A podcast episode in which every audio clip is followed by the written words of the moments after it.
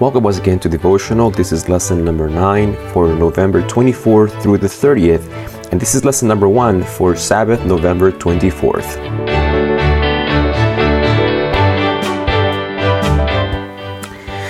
We are almost getting near to this uh, quarterly. I'm just looking at the numbers. Uh, we only have four lessons left, and I'm excited. Um, number one, because the stuff's getting closer and closer, it's climaxing to the most uh, pertinent uh, element of oneness in Christ, but we'll be transitioning starting in January to the book of Revelation. Uh, for the next three months January, February, March our entire church worldwide is going to be studying chapter by chapter the book of Revelation. I am so excited, I can't wait. And I hope that you will take advantage of the links on the podcast to either download the app on your phone or order uh, the hard copy, or if you live close to an Adventist book center, or you want to order it via Amazon for your Kindle or your device, whatever device you use, you can do that as well. That way, you have a hard copy with you uh, to study, to scribble, and take notes on. Um, also, want to encourage you to please look at those videos, the mission videos. Uh, I'm looking forward for the new batch that they will be putting out for the month for the next quarter. So if you haven't watched those, please take some time. They're only two to three minutes long and very inspirational, truly give us, giving us that extra shot of adrenaline to continue being faithful in our neck of the woods with the mission of God. So lesson number nine is entitled The Most Convincing Proof. And Sabbath just nails it. It just it doesn't beat around the bush.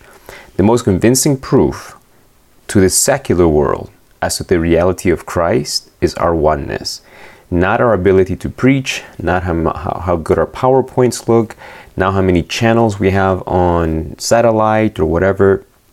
None of those things will bring credibility to our message.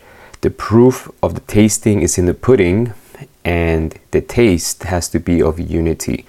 And uh, I'm going to read that last sentence of the last Sabbath afternoon. It says, Unity with Christ establishes a bond of unity with one another.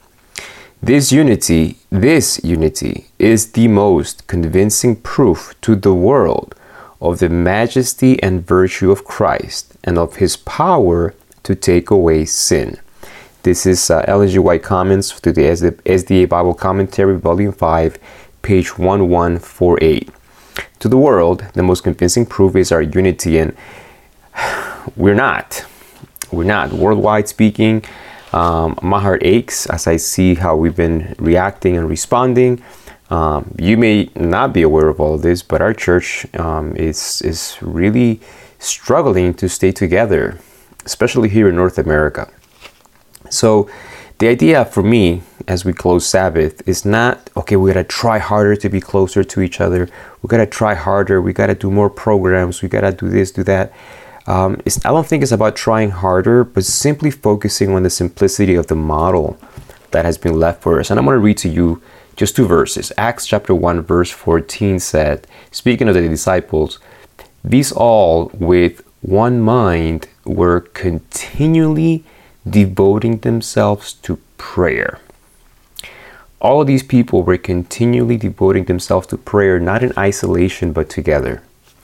So, if we want to experience unity, convincing unity, um, how much prayer do we do together? Because these individuals made it a priority to pray with one another. And we live far apart, you know, because of the vehicle, the invention of the vehicle. Now we can travel great dist- distances, uh, whereas back then most people stay closed in clusters. That is true. But people back then didn't have cell phones either. and it, chances are you were listening to this on a cell phone, right?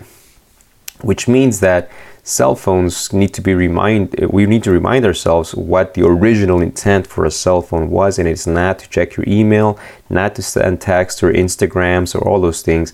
They were actually to make phone calls. And we can connect.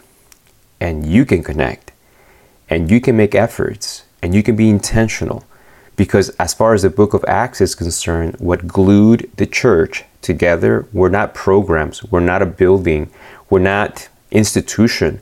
What glued the church together was praying with one another. So, if you see yourself, you can gauge yourself, be honest with yourself. How often do you play, pray with other church members?